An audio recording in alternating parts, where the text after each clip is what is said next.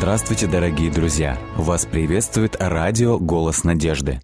Мы слушаем аудиокнигу «Великая борьба». Но в целом церкви не вняли этому предостережению. Их служители, которые, как стражи Дома Израилева, должны были первыми распознать признаки пришествия Иисуса, не замечали ни свидетельств пророков, ни знамений времени. Земные надежды и честолюбивые стремления наполняли их сердца, а любовь к Богу и вера в Его Слово охладели.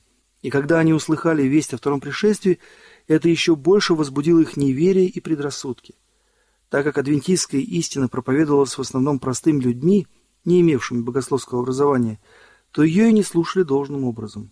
Как и в древности, на ясные свидетельства Слова Божьего отвечали вопросом: «А кто-нибудь из начальников или фарисеев уверовал?» И, убедившись на деле, как нелегко опровергнуть доказательства, основанные на пророческих периодах, многие не пожелали углубляться в пророчество, уверяя, что пророческие книги якобы запечатаны, и понять их невозможно. Многие, слепо доверяя своим пастырям, отказывались слушать предостережения. Другие, хотя и убеждались в истине, не осмеливались признать это открыто, опасаясь быть отлученными от синагоги. Весть, посланная Господом для испытания и очищения церкви, показала, как велико число тех, кто любит мир больше Христа. Узы, связывавшие их с миром, оказались сильнее влечения к небу. Они избрали для себя мудрость мира и отвергли испытывающую сердце весть истины. Отказываясь принять предостережение первого ангела, люди тем самым отвергали те средства, которые были предназначены небом для их исправления. Верный свидетель желал устранить из их жизни все, что отдаляло их от Бога. Но они с презрением отвернулись от него и еще усерднее принялись искать союза и дружбы с миром. Вот где была причина того страшного состояния обмерщания, отступничества и духовной смерти, в котором оказались церкви в тысяча восемьсот сорок четвёртом году. В четырнадцатой главе Откровения мы читаем, что за первым ангелом следует второй, говоря: «Пал, пал Вавилон, город великий, потому что он яростно вином блуда своего напоил все народы». Слово «Вавилон» происходит от слова «балал», что значит «замешательство», «беспорядок». В Священном Писании этим словом обозначают всевозможные заблуждения и религиозное отступничество. В семнадцатой главе Откровения Вавилон представлен в виде женщины. Этот символ в Библии используется для обозначения церкви. Целомудренная женщина представляет собой чистую церковь, а развращенная женщина – отступившую церковь. Священные и прочные отношения между Христом и Его церковью изображаются в Библии брачным союзом. Господь связал себя со своим народом торжественным заветом. Он обещал быть Его Богом, а они обещали Ему быть Его народом и принадлежать только Ему одному. Он говорит: «И обручу тебя мне навек, и обручу тебя мне в правде и суде, в благости и милосердии». Книга Осии, вторая глава, стих девятнадцатый. И еще: «Я сочетался с вами». Иеремия, третья глава, стих четырнадцатый. И апостол Павел также использует эту аллегорию в Новом Завете, когда говорит: «Я обручил вас единому мужу, чтобы представить Христу чистую деву». Второе послание в Коринф, одиннадцатая глава, стих второй. Неверность церкви, когда она перестает доверять Христу и любить Его, и привязывается к земным благам, подавляется нарушению супружеского обета.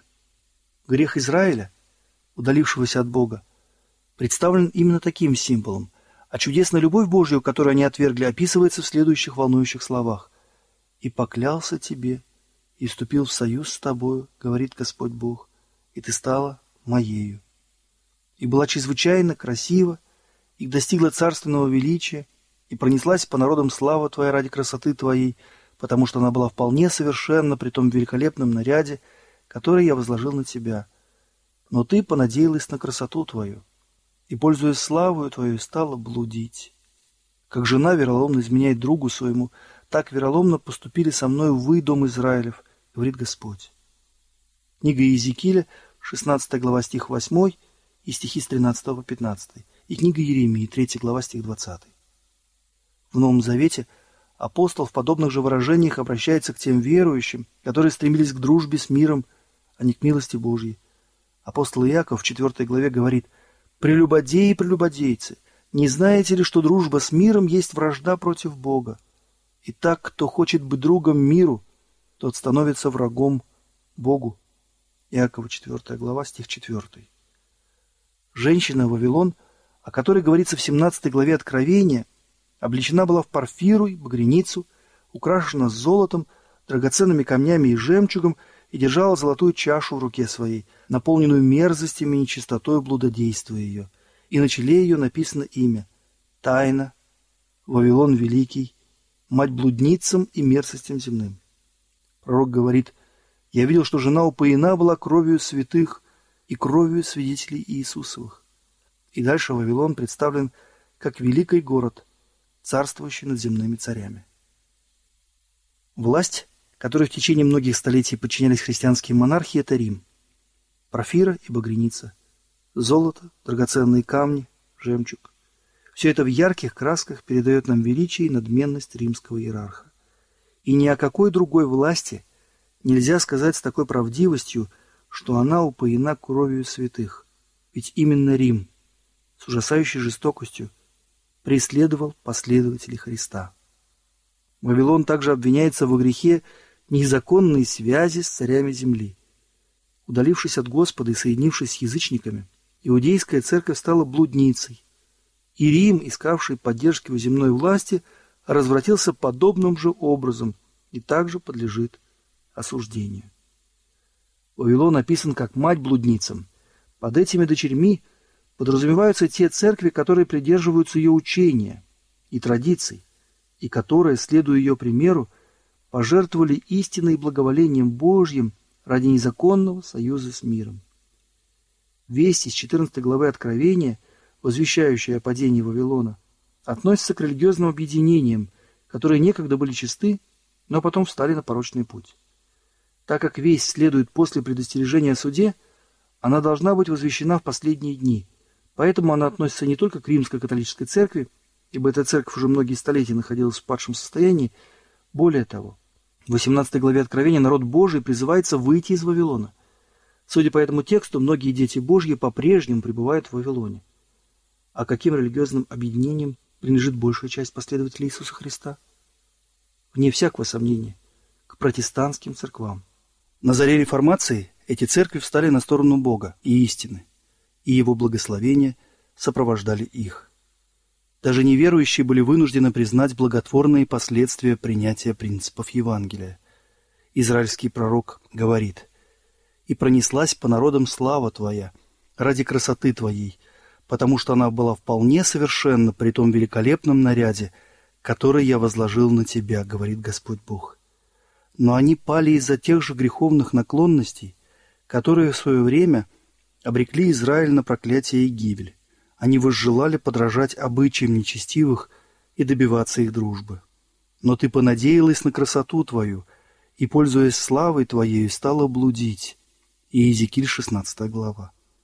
Многие из протестантских церквей следуют примеру Рима, вступая в беззаконный союз с царями земными. Государственные церкви делают это применительно к светской власти, а другие вероисповедания ищут благосклонности мира.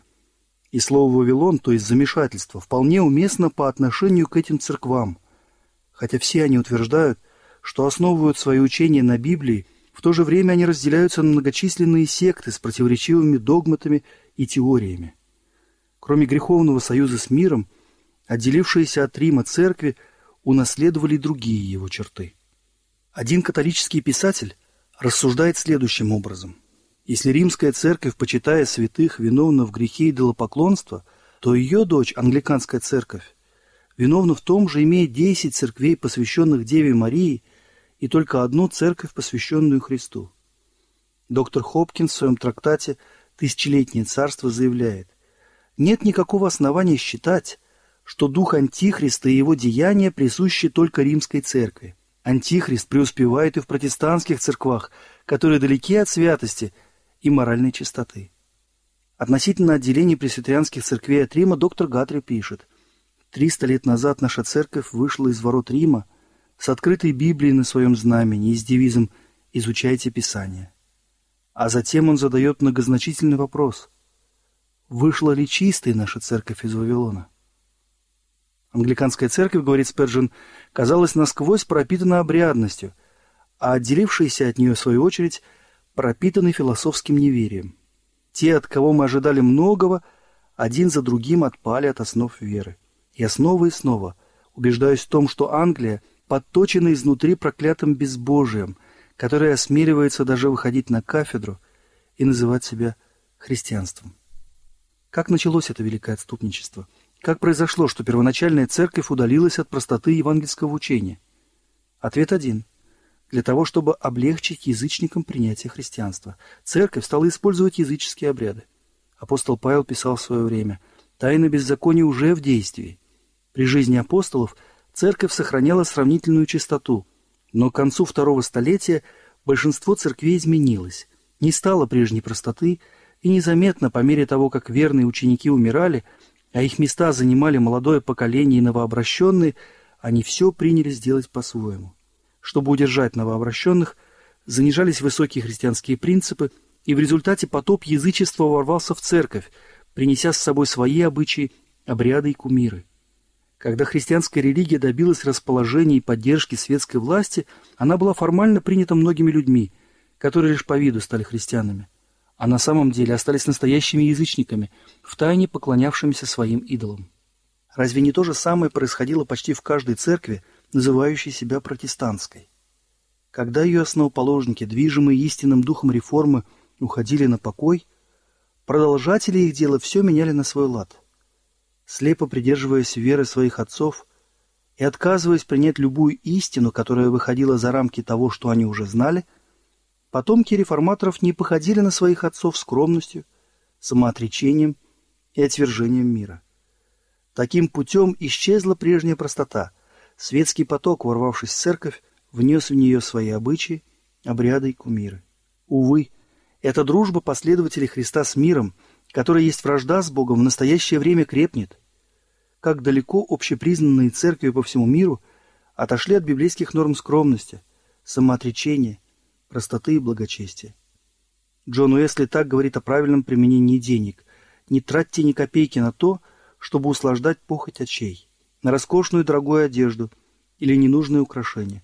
Не тратьте ни копейки на бессмысленное украшение своих домов, роскошную мебель, дорогие картины, золотые побрякушки и так далее. Ни в чем не потворствуйте своей гордости, не старайтесь заслужить похвалу или восхищение людей. Пока ты стараешься только для себя, люди будут хорошо отзываться о тебе. Пока ты одеваешься в парфиру и весон и пиршествуешь блистательно, без сомнения многие будут восхвалять твой тонкий вкус, твою щедрость, гостеприимство. Но не покупай их одобрение такой дорогой ценой. Лучше довольствоваться одобрением Господа». Но во многих церквах нашего времени на это наставление не обращают внимания. Я прославляю, Владыка, Тебя, мой Господь. Горы, моря и долины Ты создал, любя. В каждом движении Твою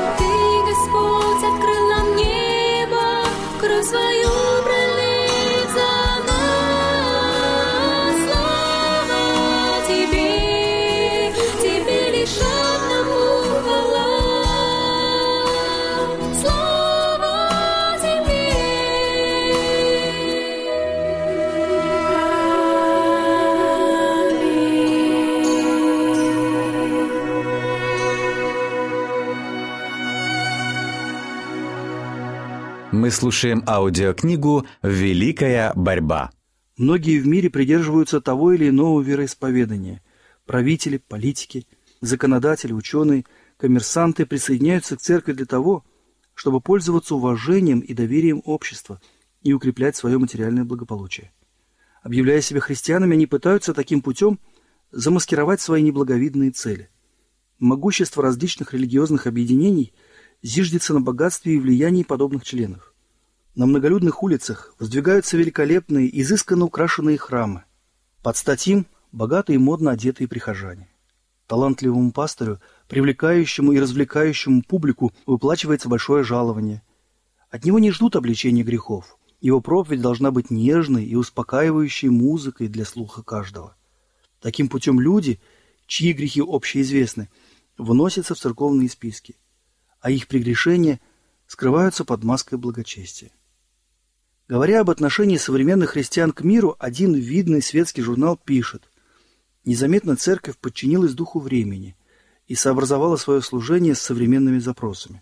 Церковь в настоящее время использует все средства, чтобы сделать религию более привлекательной». Вот как отзывается о методизме нью-йоркский журнал Independent. Разграничительная черта между богобоязненными людьми и безбожниками стирается и переходит в полутона. Ревностные люди в обоих лагерях пытаются сделать все возможное, чтобы всякие различия в поведении и развлечениях между ними были стерты. Популярность религии возрастает за счет тех, кто желает пользоваться ее преимуществами, но не желает выполнять свой христианский долг. Ховард Кросби так говорит: «Нас серьезно волнует, что Церковь Христа так мало оправдывает намерения Божьи. Подобно тому, как в древности иудеи, тесно общаясь с языческими народами, охладевали к Богу и Его истине, так и современная Церковь Христа, ища дружбы с нечестивым миром, предает божественные принципы благочестивой жизни и усваивает пагубные обычаи безбожного общества, которые часто имеют вид благочестия, используют аргументы и приходят к выводам, которые чужды по своему духу откровению Бога и, по сути дела, несовместимы с возрастанием благодати. В потоке светских развлечений такие добродетели, как самоотречение и самопожертвование Христа ради, почти утеряны. Некоторых людей, активно участвующих в жизни церкви, в детстве учили быть щедрыми и чем-либо жертвовать ради Христа. Теперь же, когда нужны средства, никого нельзя призвать сделать пожертвование. О нет! Устраиваются ярмарки, вернисажи, потешные судебные процессы, театрализованные банкеты, лишь бы позабавить публику. Губернатор Висконсина Ошборн в своем ежегодном послании сказал девятого января тысяча восемьсот семьдесят третьего года: «Требуется какой-то закон, чтобы закрывать школы, в которых выращиваются картежники. Это зло распространилось повсюду. Даже церковь непроизвольно, конечно, иногда выполняет работу дьявола. Благотворительные концерты и лотереи, иногда устраиваемые с доброй целью, хотя чаще мотивы бывают менее благородны, аукционы, призовые пакеты и другие – все это способы добывания денег без видимых усилий. Но ничто не может так пагубно отразиться на юношестве, как добывание денег без труда. Уважаемые люди, вовлеченные в эту благотворительную торговлю, успокаивают свою совесть тем, что полученные средства пойдут на благие цели. Но стоит ли удивляться, что молодежь штата столь склонна к опасным привычкам, которые являются неизбежным следствием возбуждения, царящего во время этих азартных игр? Почти все христианские церкви приспосабливаются к миру». Роберт Аткинс в своей проповеди в Лондоне нарисовал мрачную картину духовного упадка, господствующего в Англии. Истинные праведники исчезают с земли, и никто не прилагает это к сердцу. Исповедующие христианство любой церкви в наше время поглощены мирской жизнью, приспосабливаются к миру, любят земные блага и заботятся о респектабельности. Призванные страдать вместе со Христом, они с ужасом отшатываются даже при малейшем упреке. На дверях каждой церкви начертано «отступничество, отступничество». И если бы они осознали это, тогда еще была бы надежда, но, увы, они громко заявляют: «Мы богаты, наши добрые дела множатся, и мы ни в чем не имеем нужды». Величайший грех Вавилона в том, что он напоил все народы вином ярости блуда своего.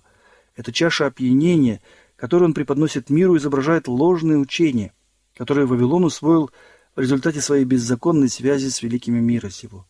Дружба с миром извращает веру, и, в свою очередь, эти люди оказывают разлагающее влияние на мир своими учениями, которые противоречат ясным утверждением Слова Божьего. Рим скрывал Библию от народа и вместо нее навязывал людям свои доктрины.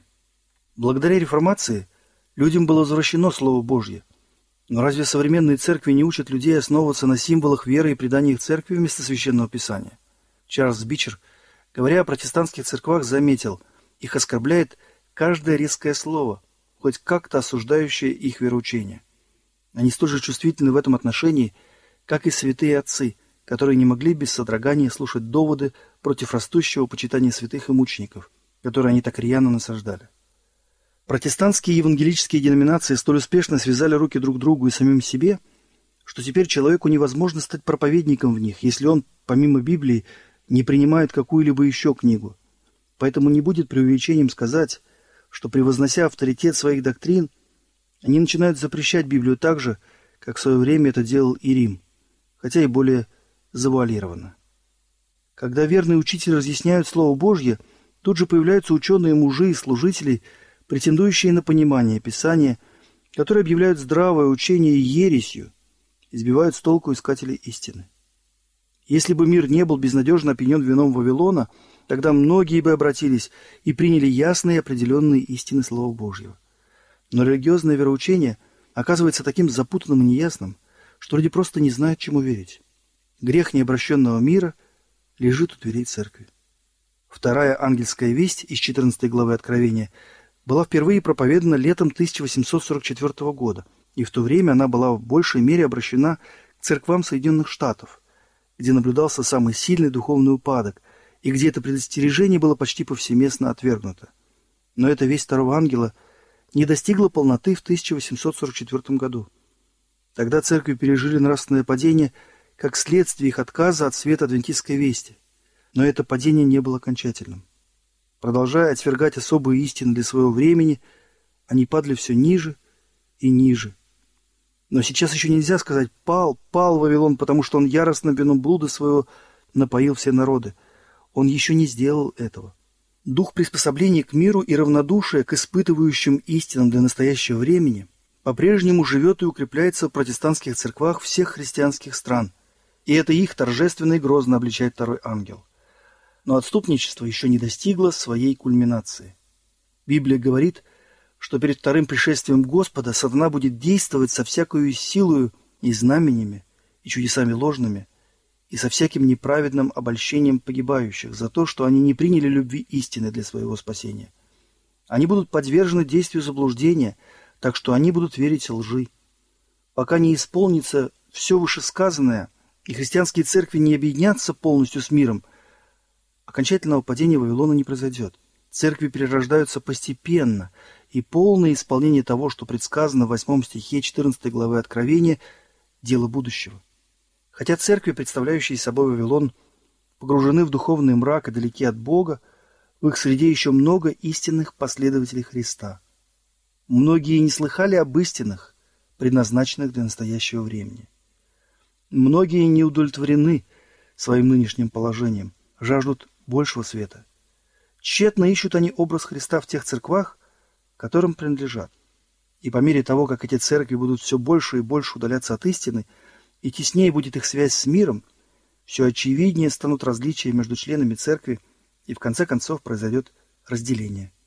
Настанет время, когда те, кто любит Господа превыше всего, не пожелают оставаться с теми, кто более сластолюбивы, нежели боголюбивы, имеющие вид благочестия, силы же его отрекшиеся. В восемнадцатой главе Откровения указывается на время, когда, отвергнув троекратное предостережение, церковь окажется в том состоянии, которое предсказано вторым ангелом. И тогда народ Божий, находящийся в Вавилоне, будет призван покинуть его. Это будет последняя весть для мира, и она выполнит свое предназначение. В то время как неверовавшие истине, но возлюбившие неправду останутся во лжи и заблуждении, свет истины воссияет в сердцах всех желающих принять его, и все дети Господа, находящиеся в Вавилоне, откликнутся на призыв: «Выйди от нее, народ мой».